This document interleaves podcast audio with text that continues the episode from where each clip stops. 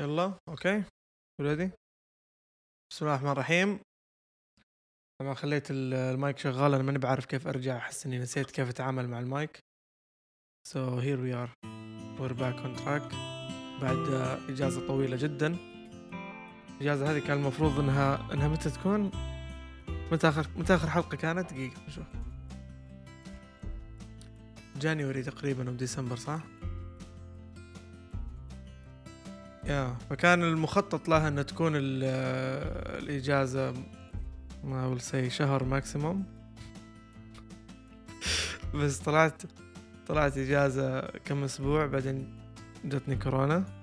صح فبراير جتني كورونا. إيوه آخر حلقة في January بعدين أخذت إجازة كل January طبعا. وجتني كورونا في فبراير. جلست أسبوع. وكان المفروض هذا الأسبوع بخطط فيه البودكاست إيش بيصير والحلقات الجديدة والأشياء هذه بس وش اللي حصل؟ طيب فما حصل هذا الشيء للأسف. كنت قاعد أشوف مباريات المنتخب المصري وأشجع بكل قوة. صح استاذه بدرية. المفروض انك المفروض إنه يطلع صوتك معانا. سي هاي اي يا. يا فكنت الكورونا فيكيشن كانت عبارة عن مباريات المنتخب المصري شوية كتب وتفكر. اي واخر وآخر يوم كان تفكير بالشغل إني ما أبغى أرجع. Anyway ف... فكانت كانت إجازة جميلة. فكرت فيها في البودكاست كثير. في أشياء كثيرة بتتغير إن شاء الله وبتتحسن. بيتغير نمط الحلقات تقريبا. يعني الهدف وراء كل هذا هو إنه يصير هذا البودكاست المفضل صح ولا لا؟ أستاذة بدرية؟ ف we want you to binge listen to this podcast. تسمع حلقة ورا حلقة وأنت مبسوط. تقطع وقت في الشغل في التمرين في إيش ما كان فبيكون أكثر في أكثر من نوع حلقات في مواضيع كثيرة جهزنا مواضيع للحلقات خرافية. فيا وريتك أنا المواضيع صح؟ جهزت تقريبا حدود ال 15 20 حلقة. Anyway فحاجة جدا كويسة إن شاء الله. طيب عشان يعني لهذا الغرض عشان يصير هذا البودكاست هو البودكاست المفضل عندك أو خلينا نقول أحد البودكاستات المفضلة. يعني مثلا يكون عندك بودكاست علمي مفضل تحب إنك تسمعه وتتعلم منه بودكاست خفيف لطيف تنبسط فيه أنت و... okay. يقطع لك وقت ماسك خط آه، قاعد تتمرن whatever نكون إحنا ال... إحنا اللي نمسك ال- شو اسمه طارة. okay. طيب. راح نطلب منكم طل- طلب صغير في صندوق الوصف. راح يكون فيه آه لحظة كني كني سديت المايك. طيب فبنطلب منكم طلب بسيط. طيب في صندوق الوصف فيه استبيان. بالتعاون مع شبكة محتوايز الشركاء الجميلين. أم تقدر تجاوب على الأسئلة اللي فيه وتكتب ملاحظاتك. اللي ممكن تخلي هذا البودكاست هو البودكاست المفضل فعلا عندك. صح؟ إيش الفائدة من الموضوع؟ آه بيكون عندنا فيدباك كويس من أكبر عدد ممكن. فنقدر نسوي محتوى أكيد إنه بيعجبك. فالأسبوع القادم تكون عارف إن الحلقة اللي راح تجي تكون على ال standard حقك أو على نفس المستوى اللي أنت يعجبك. و كذلك راح تستفيد من شغلة ثانية إنه راح يكون في سحب. أنا قلت لك إنه في سحب صح؟ في سحب على كوبون بقيمة 100 ريال تقريبا من متاجر مختلفة تقريبا.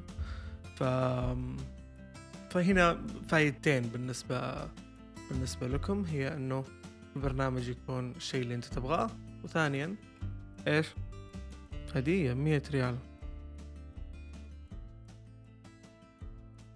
طيب في حاجة أخاف إني أنساها. كنت خايف إني أنساها مع إني كاتبها في النوت. بس خليني أفتح على Apple Podcasts ثواني ثواني من فضلك.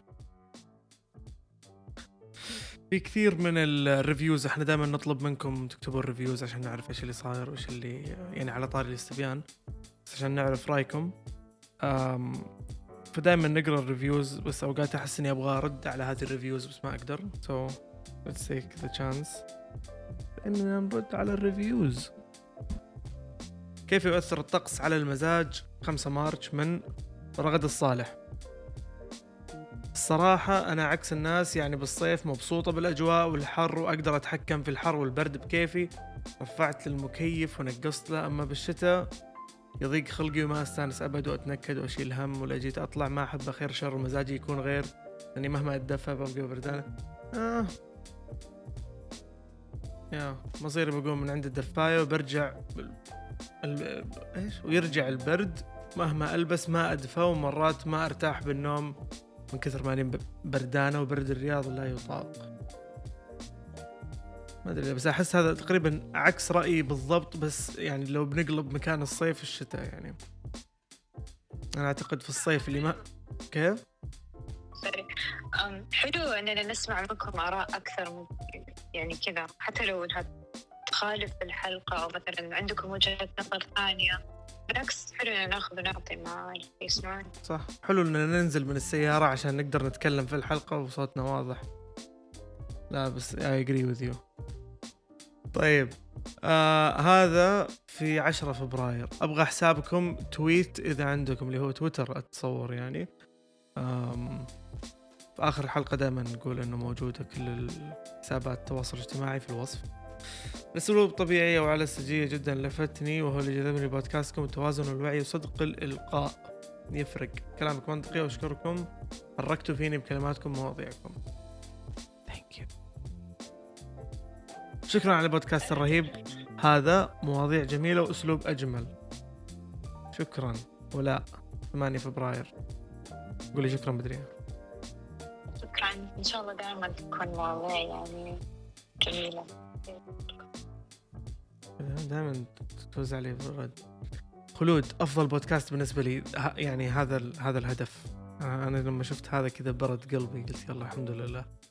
في شخص يعتبر هذا البودكاست مفضل بالنسبة له. صار عندك تطلع تبغى زي ما قلت في المقدمة أن يكون أفضل بودكاست أو بودكاست المفضل يعني وأنا بي a favorite podcast of some genre for some people. طيب عجبتني طريقة الطرح بحيث ما يكون جدي بشكل ممل ولا سخيف بشكل ساذج. أعجبتني طريقة الإلقاء والخفة في الحديث. شكرا على البودكاست. بدرية عفوا. okay. Next يعني. آه، okay. هذه لا بس كنت بقول انه من جد هذا الهدف إنه يكون يعني مواضيع تعجبكم.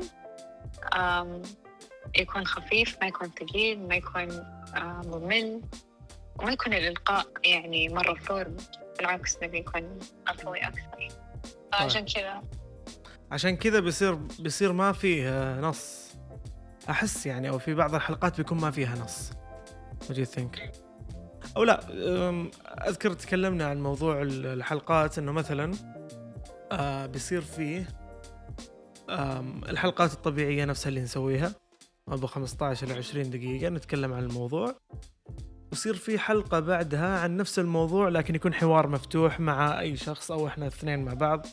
بس يكون فيه آه حوار مفتوح بدون نص بدون آه تقيد بشيء. عشان يصير فيه المعلومة نفسها توصل لجميع الأنواع الناس اللي تحب شيء مختصر الناس اللي تحب حاجة ترافقها مثلا في الطريق أو في أي شغلة قاعدة تسويها وتبغى تتسلى وتسمع بودكاست. ولا؟ وتتعمق أكثر في الموضوع صحيح. أنا دائما يعني إحنا نقرأ أشياء ونحس حسنا في واجد أشياء نبغى ننشرها أو نبغى نتكلم عنها في البودكاست بس نخاف إنها تكون يعني الحلقة طويلة أو مثلا قلنا واجد كلام. ونتلخبط الأمور صحيح. هذه فرصة يعني كل الأشياء اللي نغطيها ترى تعبت وأنا ماسك الجوال عند المايك. معلش كل شيء ظريف طيب اللي بعده. حلقة ماذا لو انقطع الإنترنت؟ حلقة رائعة ما حسيت بالوقت وأنا أسمع. صراحة عجبتني مقولة إن انقطاع الإنترنت يخليني ألتفت لنفسي بجميع التفاصيل. اختيارك للمواضيع رائع ومجهود تشكر عليه. شكرا شكرا شكرا. طيب. أنا كثير ليش ما أجي اتكلم وتقاطعني لأني ما أدري يعني ما انتبه فلازم ارفع الجوال عند ال mic it's burden يعني. You're making my life harder. I always do. الحمد لله. طيب. كثير ننبسط لما أحد يعلق على أن اختياركم للمواضيع أو مثلا أن مواضيع جديدة أو مواضيع غريبة. لأنه دائما يكون في ترند مثلا. أن نفس المواضيع تتكرر تتكرر تتكرر سواء بودكاست أو مقالات أو أم، YouTube videos. ف يعني ما تتخيلون قد إيش أحيانا يعني نحتار إحنا في المواضيع إن إيش أكثر موضوع لا بيكون يعجب الناس أكثر. أو مثلا راح يطرح عندهم تساؤلات معينة أو يفتح لهم آه كذا شيء في مخهم يعني يتساءلون أكثر أو يعرفون أكثر. فعشان كذا مرة ننبسط لأنه ياخذ مننا جهد وأحيانا نغير الموضوع كم مرة مليون مرة. يا. شكرا يعني. شكرا انكم يعني تعززون من هالناحية. وشكرا لك على الردود المرتبة. أنا ما أعرف أرد زي كذا. تبي لي نص عشان أعرف. طيب آه انقطاع الإنترنت يخليني ألتفت لنفسي بجميع التفاصيل. Do you have an experience with that هل جربتي هذا الشيء من قبل؟ اي طبعا. وفي يعني كثير مرات أسويها عمدا. يكون صعب في البداية بس أنا أعرف إنه راح يفيدني على المدى بعد كم يوم يعني وبالعكس فرصة جدا رائعة إن الواحد يختلي بذاته وكذا يقابل نفسه حرفيا يقابل أفكاره. انكم we should all- يعني we all should do it every once in a while لازم الواحد كذا ياخذ بريك. إنه يبعد عن عن عن هذه السرعة ال- الموجوده وتضارب الأفكار. انت تدخل تويتر تقرأ فكرة وفجأة مخك يوصل إلى أبعاد ثانية من الافكار بعدين تروح تيك توك تشوف شيء في تضارب مشاعر مرة سريع ومرة قوي يعني و... ويخلينا دائما دائما كذا منفعلين دائما في مزاج غريب. نحس ups and downs ups and downs بنفس اليوم. فلما الواحد ياخذ بريك شوية ويبعد عن هذه الأشياء يحس فعلا يعني مشاعره تهدى ينفعل على أشياء تصير بالواقع بس إنه ما ينفعل من أشياء ما شافها قدامه بس يعني سمع عنها أو سمع صوتها فبالعكس it really helps إذا تحتاج تتحكم بمشاعرك وأفكارك وترجع لنفسك. بس I think it should be done for يعني ال- الوقت كافي لأنه if you do that لفترة معينة بياخذ منك الموضوع وقت في البداية من ال- الأعراض الانسحابية خلينا نسميها. you بالضبط know?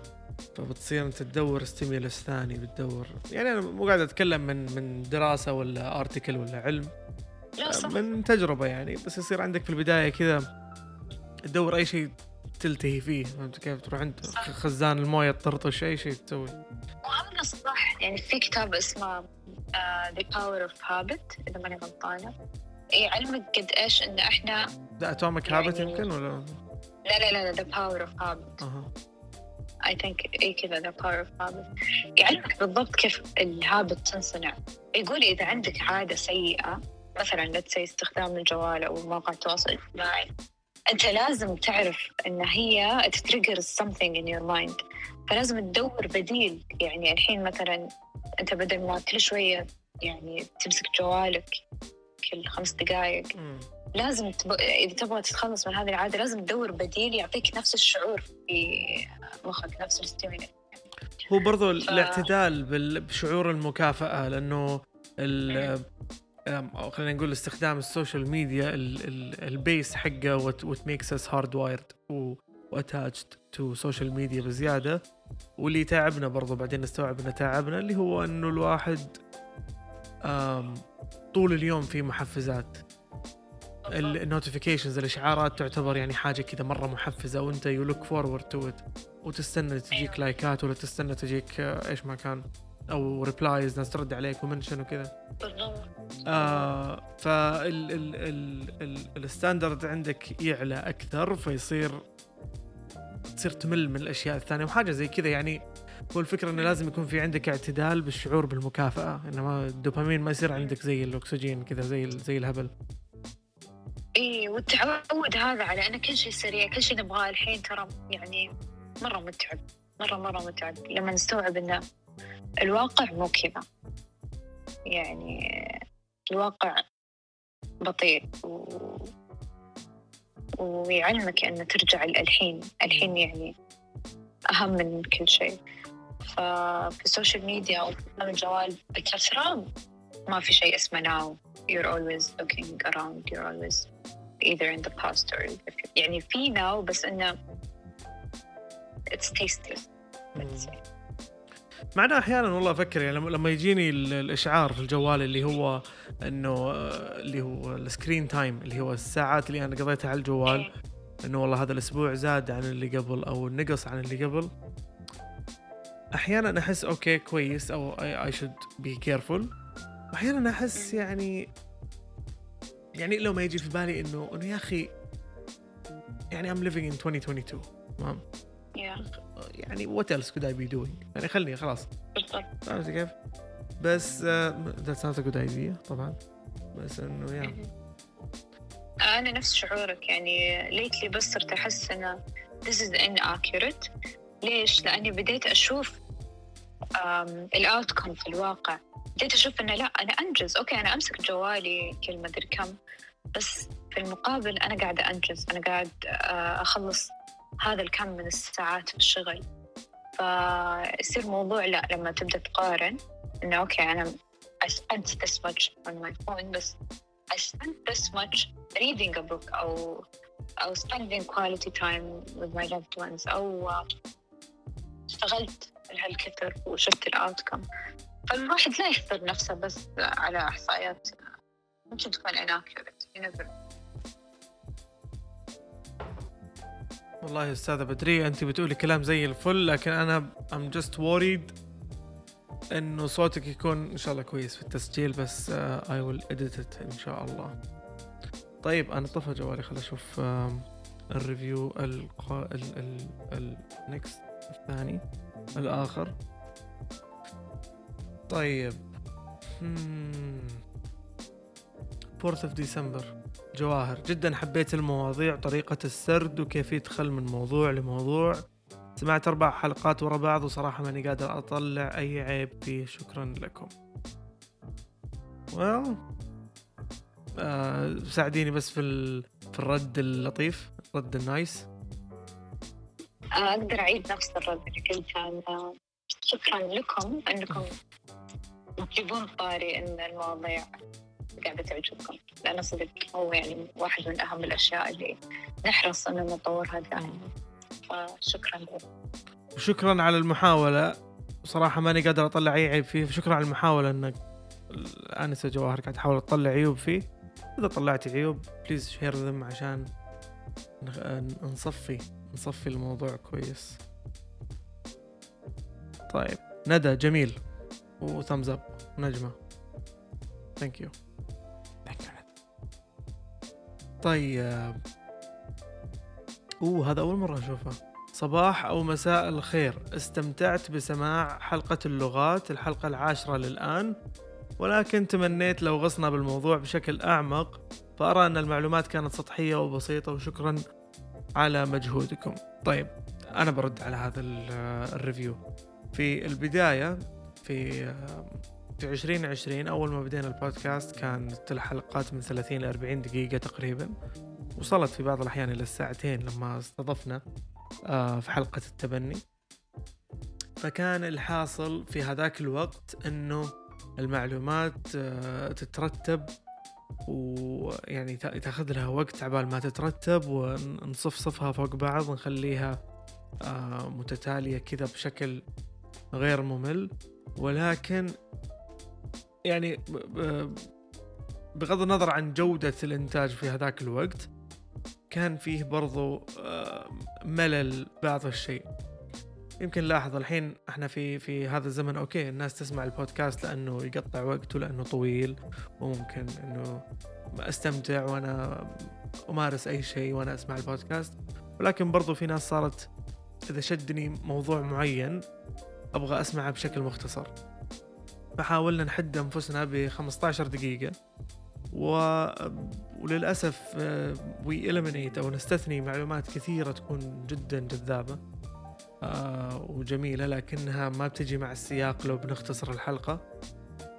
فعشان كذا كنا نحطها في مثلا كنا نحطها في تويتر أو في إنستغرام في ال post آه على هذيك الأيام يعني.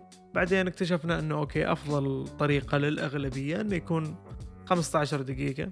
that's it الحين رجعنا بما إنه شفنا reviews زي هذه فقلنا بنسوي نوعين من الحلقات. الناس اللي تبغى تتعمق في الموضوع والناس اللي تبغى تسمع بشكل مختصر وبشكل يعني إيقاعه أسرع من من الحوار المفتوح يعني. ولا يعني حلقة اللغات بالتحديد. كثير ناس سواء عائلة أو أصدقاء ناقشوني في هذه الحلقة وكل مرة كنت أسمع معلومات أجمل متعلقة بالموضوع وتفرعات كان ممكن أني أنا أتطرق لها ولكن ما أسعفنا الوقت أم فيا إن شاء الله أعتقد الطريقة المثالية بتكون أنه يكون في نوعين لكل موضوع. يكون في حلقتين حوار مفتوح والحلقة العادية نفسها اللي دائما نسويها يعني. صح؟ أنسة بدرية؟ شكلك نزلتي من السيارة. لا ما هكذا. إي بالعكس يعني أنا مرة متحمسة هذه الخطوة وأحس من جد كنا ننتظر اللحظة اللي نشارك فيها المعلومات الواسعة اللي عندنا. لأن حتى وإحنا نجهز للحلقة في أشياء نبي نقولها ونبغى يعني نشاركها بس نعرف إنه الوقت ما ينفع. أو مثلا بتلخبط أو نتحطم شوية بس. بس الحين إن شاء الله يعني راح نبهركم. ونصج راسكم روعة الحلقة عجبني تسلسل الموضوع جدا مبدعين. thank you very much وإن شاء الله آه تتطور الكتابة أكثر وأكثر عشان يصير التسلسل خرافي. طيب I think يعني هذا إلى إلى أكتوبر 2021 that's that's a good amount okay so now we'll go back to the episode نبدأ الحلقة إن شاء الله. الحلقة الماضية تكلمنا عن إيش كان الموضوع؟ عن كيف يؤثر الطقس على المزاج. وقلنا في آخر الحلقة إنه راح نتكلم عن شغلة تسمى بال hedonic adaptation هذه بتكون إن شاء الله حلقة اليوم. أتمنى أن تستمتعوا بها. مرة أخرى لا تنسوا الاستبيان الموجود في صندوق الوصف. آه آه للفائدة العامة لنا ولكم. لنبدأ. يلا. في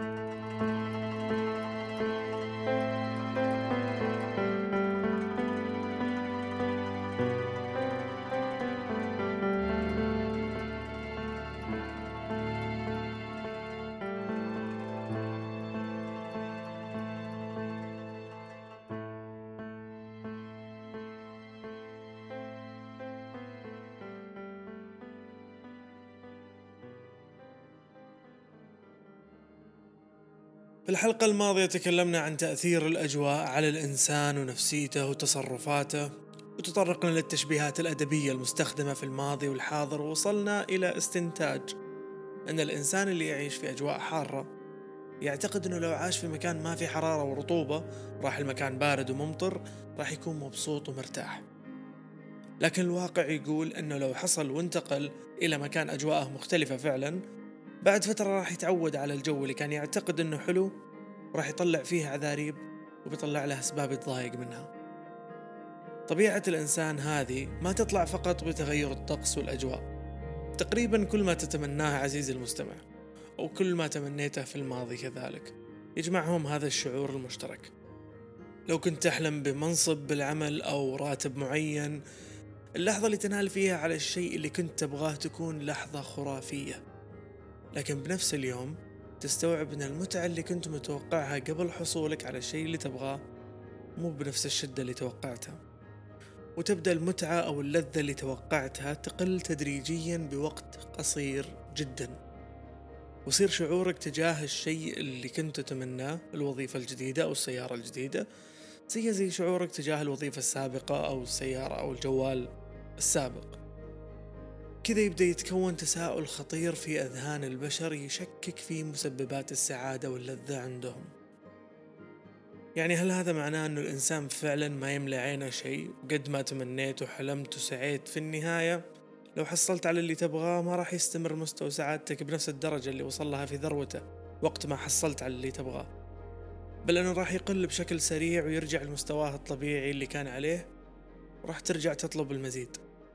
طيب دام النظام كذا أجل راح يستنتج الشخص أنه ما في فايدة بأنه يحلم ويسعى وراء الأشياء اللي تجلب له السعادة. شوف يا عزيزي المستمع الطيب.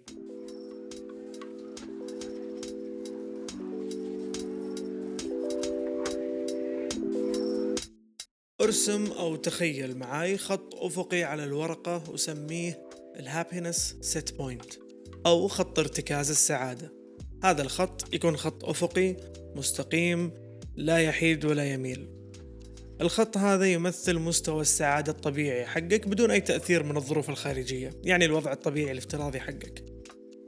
لنفترض أن كلنا رسمنا هذا الخط الآن بس في ناس رسمت الخط في أعلى الورقة وناس رسمت الخط في النص أو في الأسفل. وهذا لأن خط السعادة عند كل شخص يختلف حسب البيئة اللي نشأ فيها وحسب شخصيته حسب كذلك صحتك النفسية أكيد.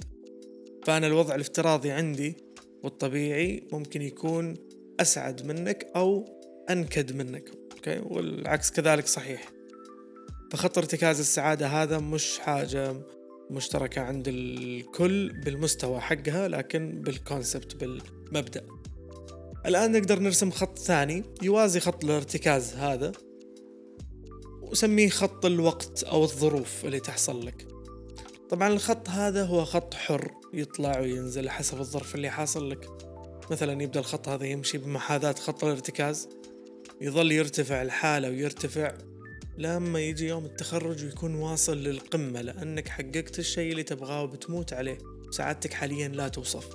وصلت لنقطة بعيدة ومرتفعة جدا عن مستوى سعادتك الطبيعي.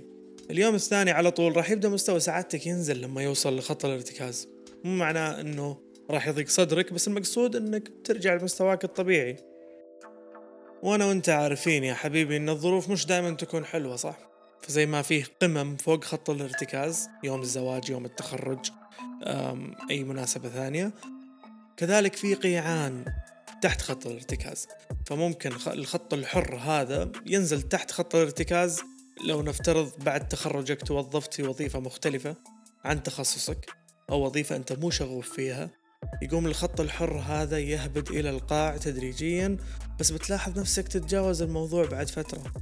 ما راح تكون بنفس مستوى الزعل يعني لأنه خط الارتكاز هذا أو ال happiness set point الجميل فيه إنه له جاذبية من, من الجهتين من فوق ومن تحت. فراح ترتفع شوي شوي وتوصل لمستوى سعادتك الطبيعي. ففي النهاية كل شخص راح يرجع لمستوى السعادة حقه سواء تلطش من الظروف خسر وظيفته انفصل من حب حياته أو إيش ما صار له بيرجع لوضعه الطبيعي. أو خلينا نقول قريب جدا من الطبيعي. أو لو كانت الظروف في صالحه وتوفق وقدر يشتري له بيت إطلالته حلوة كان يتمناها بعد فترة بتصير هذه الإطلالة ما تفرق معاه ولا كأنها موجودة.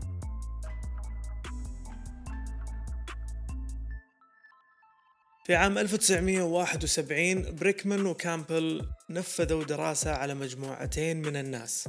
المجموعة الأولى كانت عبارة عن أشخاص محظوظين فازوا باللوتري أو اليانصيب اللي هي زي الأوراق يكشطها ويطلع له رقم وإذا كان محظوظ وتم السحب على رقمه يكون مليونير. والمجموعة الثانية هم ناس أقل حظا تعرضوا لحوادث سببت لهم شلل رباعي أو شلل نصفي. بريكمان وكامبل لاحظوا بعد فترة زمنية أنه ما كان في مجموعة أسعد من مجموعة. كلهم تكيفوا على وضعهم على المدى البعيد. فوضح بريكمان وكامبل في دراستهم أن ردات فعل الإنسان تجاه الأحداث السيئة أو الجيدة هي ردات فعل لحظية. طيب يعني لسه ما جاوبنا على التساؤل اللي قبل شوي. بل يمكن إنه لو كانت دراسة بريكمان وكامبل صحيحة معناه ليش نحاول نزيد سعادتنا وإحنا بالنهاية بنرجع لوضعنا العادي.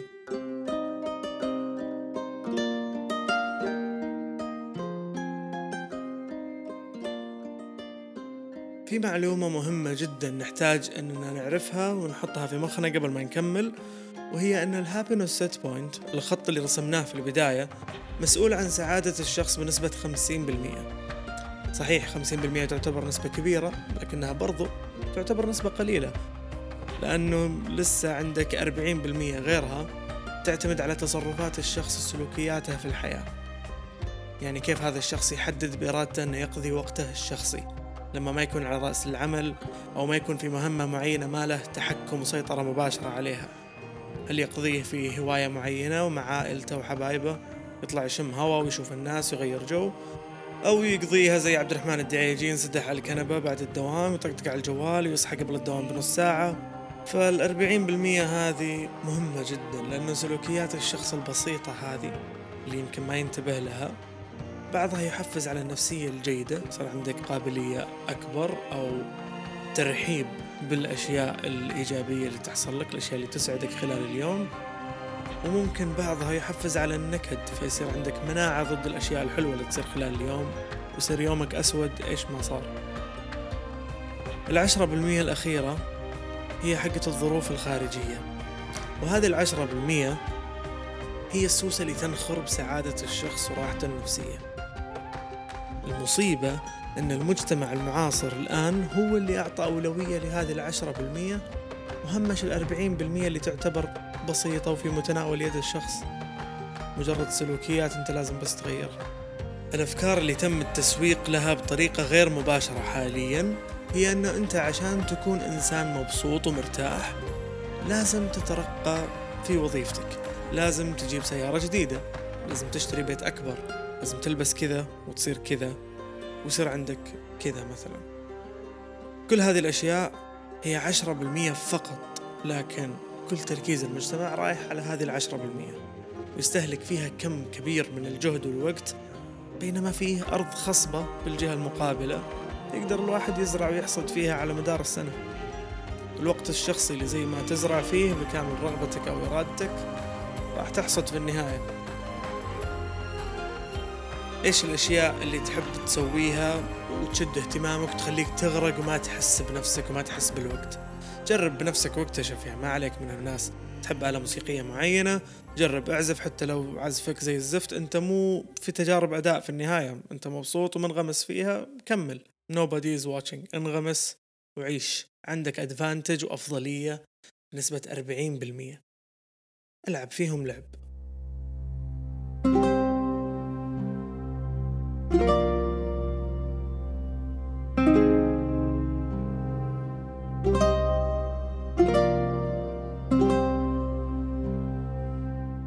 عجبك الكلام اللي قبل شوية عن ال hedonic adaptation وعن التكيف مع الملذات وال happiness set point والخط اللي رسمناه؟ فأنت لسه ما شفتش حاجة. لأن الكلام هذا كله كان كان في السبعينات 1971 في عام 2006 كان في شخص طيب خلوق اسمه إد داينر جاب موضوع ال happiness set point بمفهوم أكبر من بريكمان وكامبل بعد ما راجع أكيد كل الأبحاث حقت ال hedonic adaptation سوى بحثه المتقدم عن الموضوع حط خمس معلومات أساسية عن ال happiness set point وتعتبر هي خلاصة الدراسات الحديثة. اللي حصل في عام 2006 هو أن الناس كلها كانت مشغولة بكأس العالم وأن إيطاليا فازت على فرنسا في هذاك الوقت. إلا إد داينر اللي تكلمنا عنه ومجموعته كانوا مشغولين في دراسة نفذوها. ولاحظوا فيها أن تقريبا ثلاث أرباع النماذج اللي درسوها تأثر عندهم خط الارتكاز.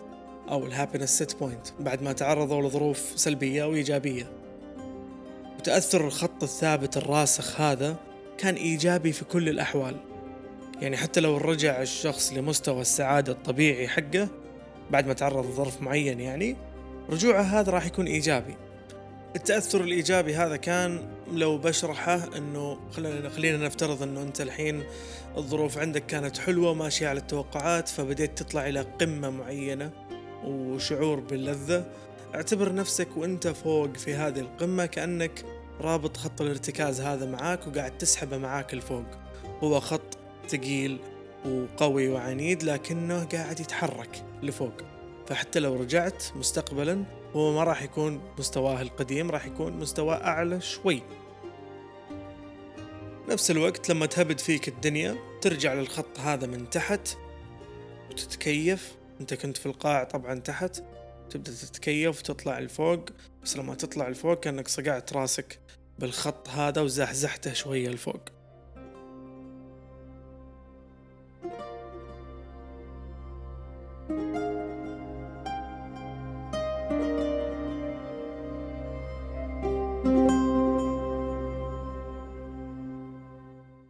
وهذا الشيء تقريبا اللي يخلي الناس اللي حكتهم الدنيا ما يتأثر ويتوتر أو يهلع ويخاف في بعض الظروف زي الناس اللي بنفس مستواه بس ما عندهم خبرة أو مثلا ما حكتهم الأيام والظروف لأنه هذا الشخص بكل بساطة نزل للقاع مليون مرة وخبط راسه في ال...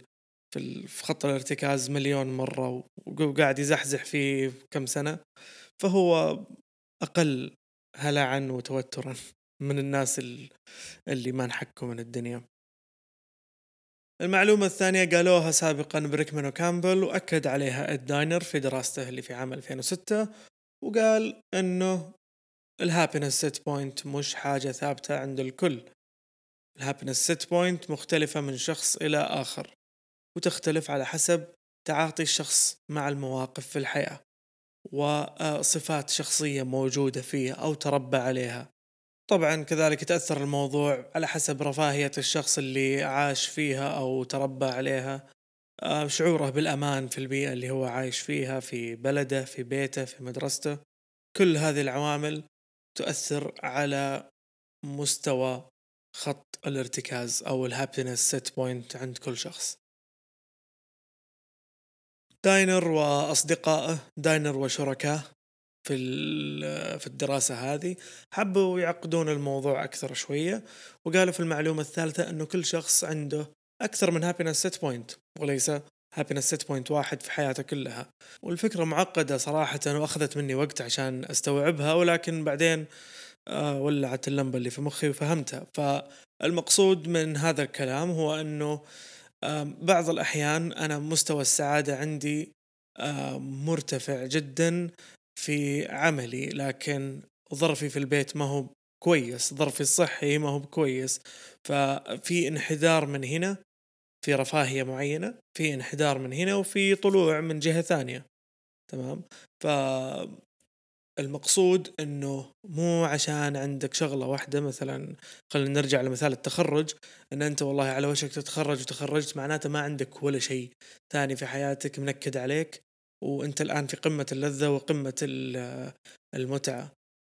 قد تكون في طريقك إلى القمة فوق خط الارتكاز حق آه، السعادة خلينا نقول الوظيفية لأنك مثلا تترقى أو في الدراسة إنك تتخرج.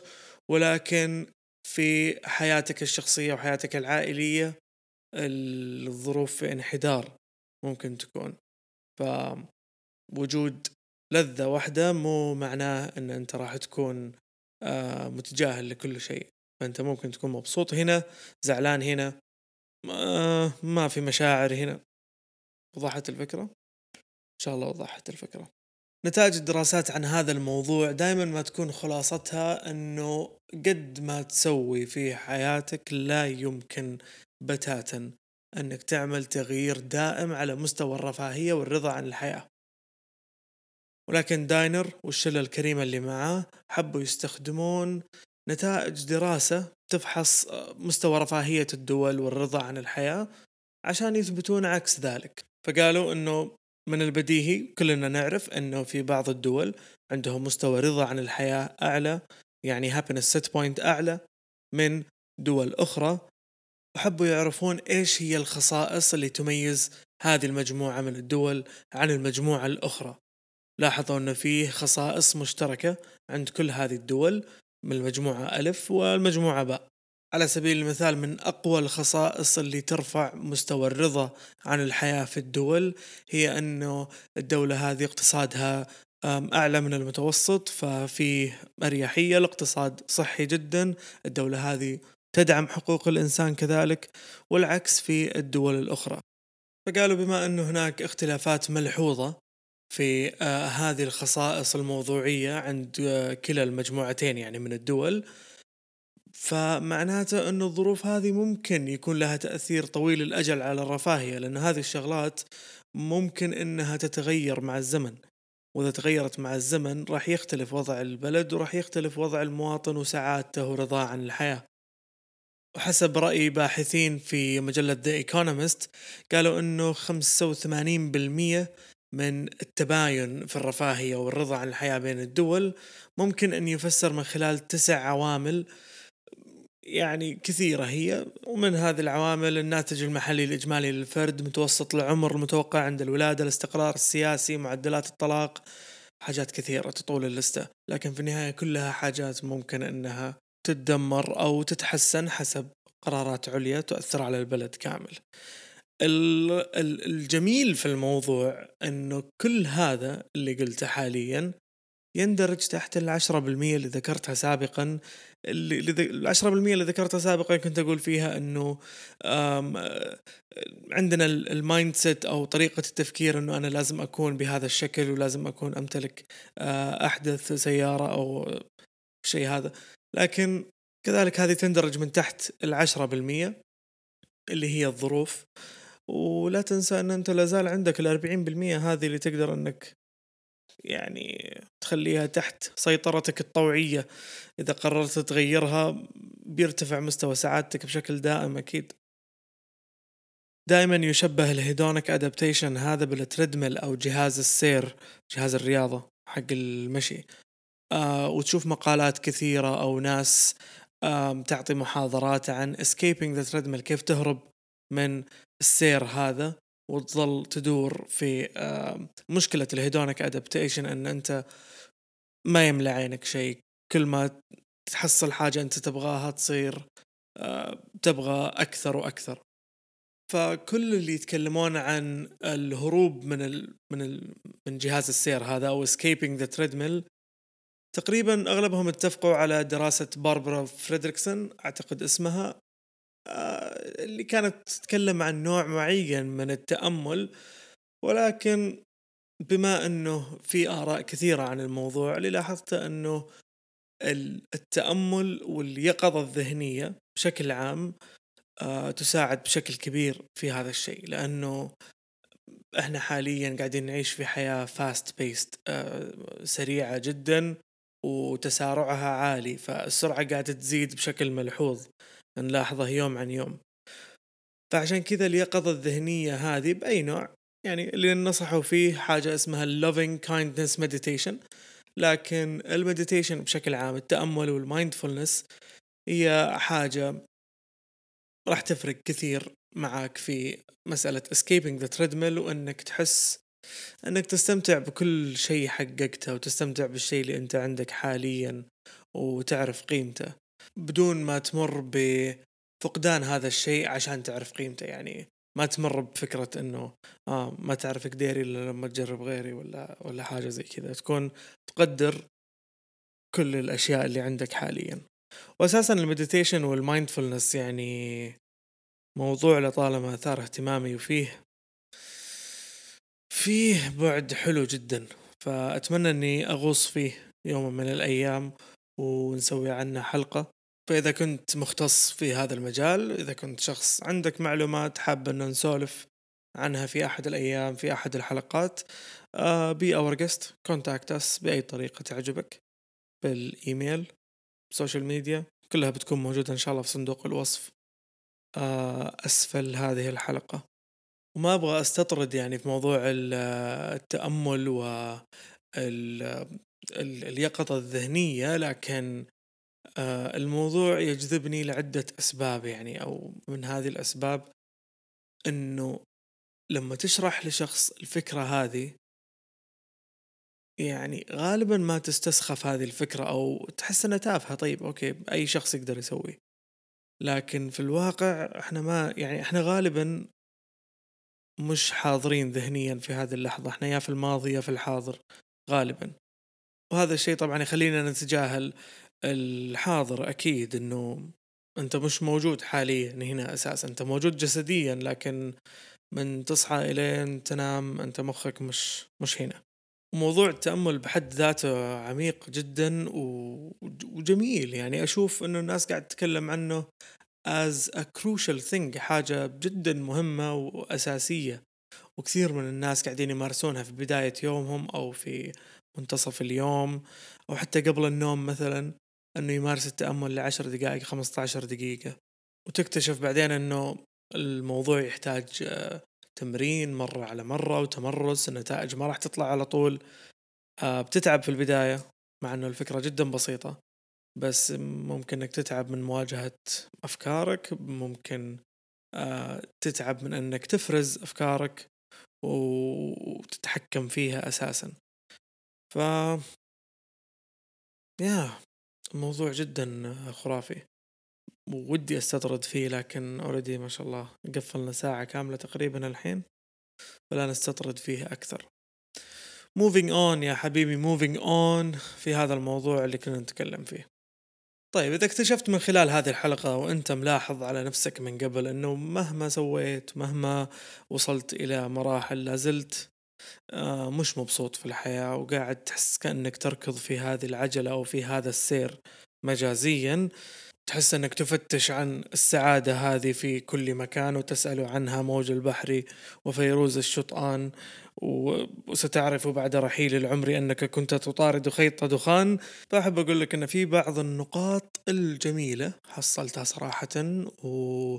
وحسيت يعني بعضها كليشيهات وبعضها لا فعلا يعني حاجة تستحق آه، التركيز عليها عشان آه، ممكن إنها تخرجك من من هذا الشيء أو تقلل عليك الهم هذا.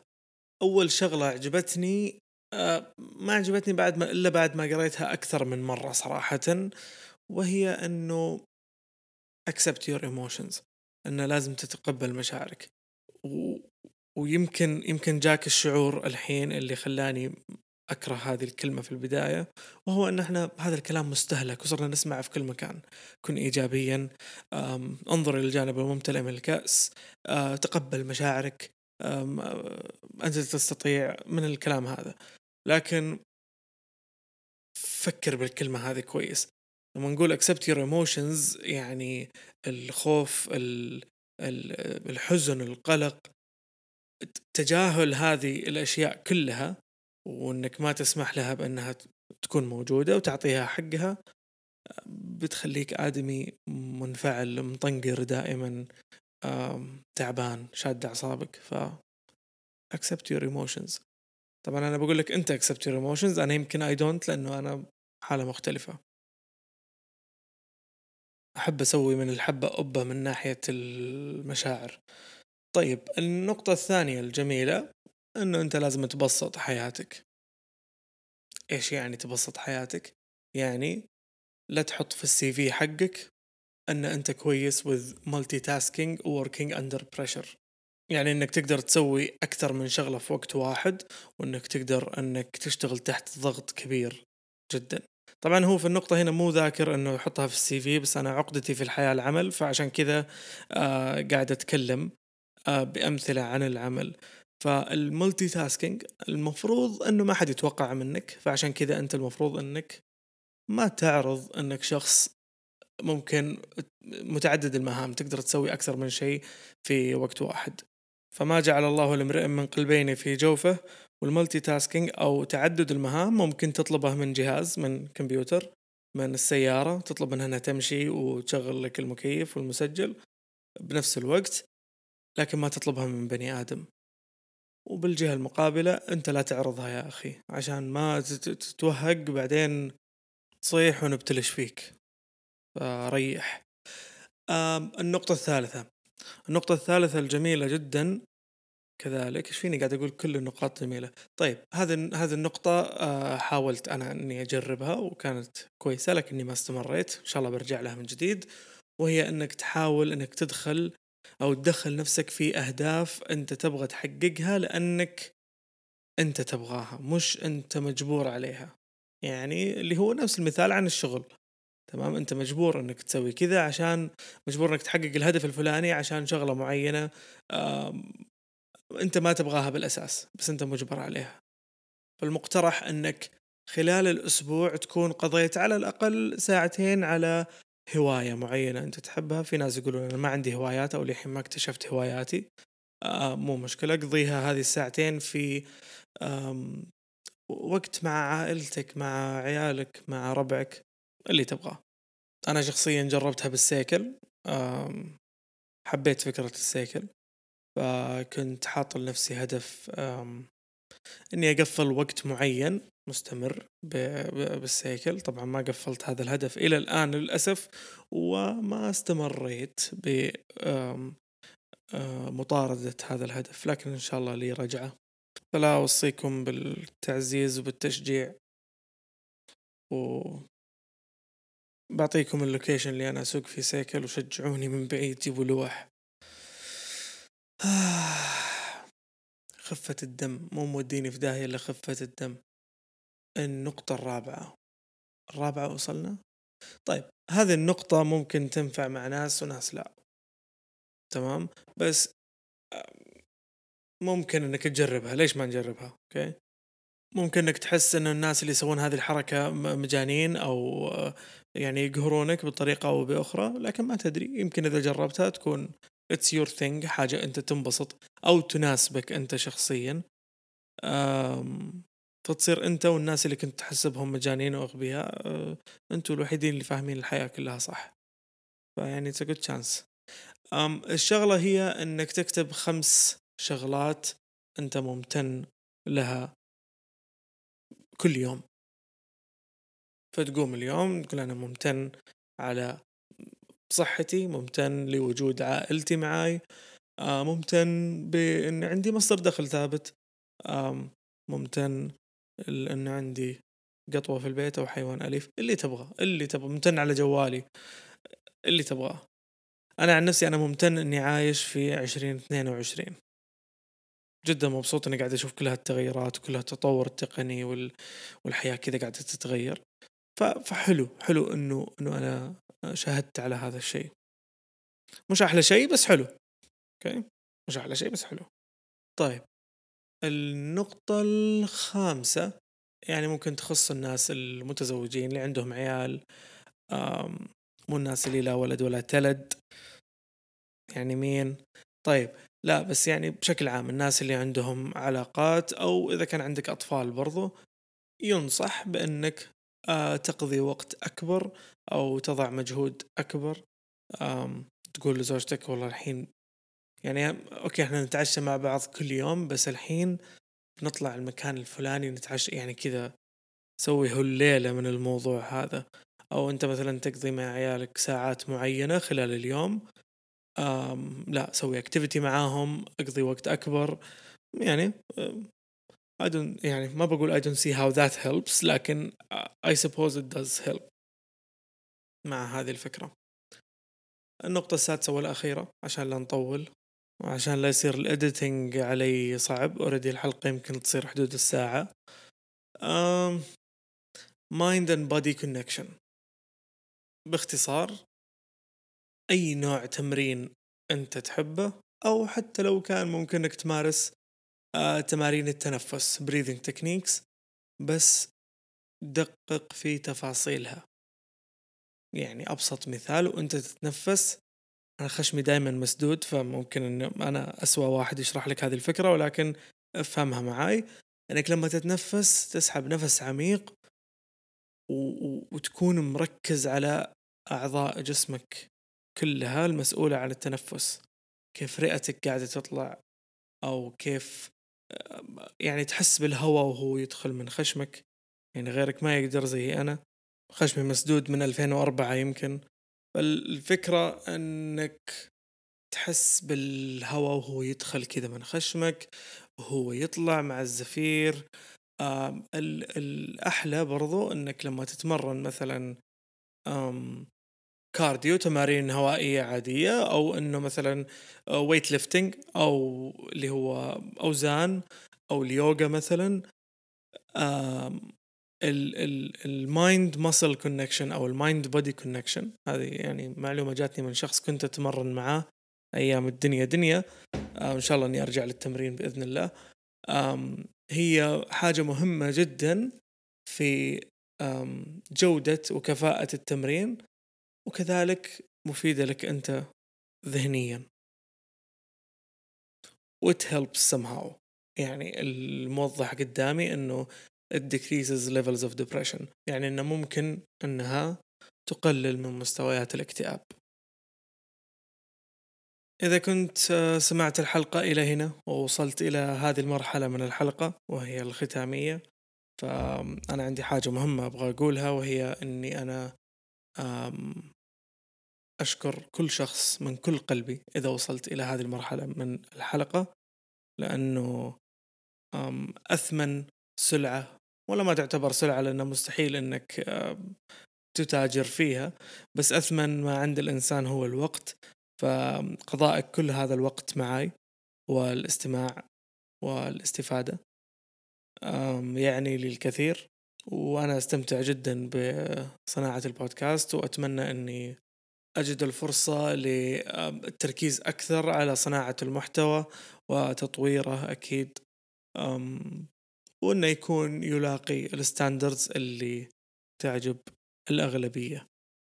فشكرا جزيلا و جميع وسائل التواصل موجودة في صندوق الوصف طبعا بالإضافة للاستبيان لي please نتمنى أنكم تسوونه لأنه نحتاج data ومعلومات تفيدنا بتطوير المحتوى البودكاست لأنه حاليا في شح آه، في هذه ال data أو من هذه ال data. آه yeah أكرر. تواصلوا بأي طريقة تعجبكم الإيميل أو social media accounts ونلقاكم إن شاء الله قريبا وإن شاء الله ما ننقطع لهذه المدة مرة ثانية. وكذا انتهى العرض. شكرا جزيلا لكم.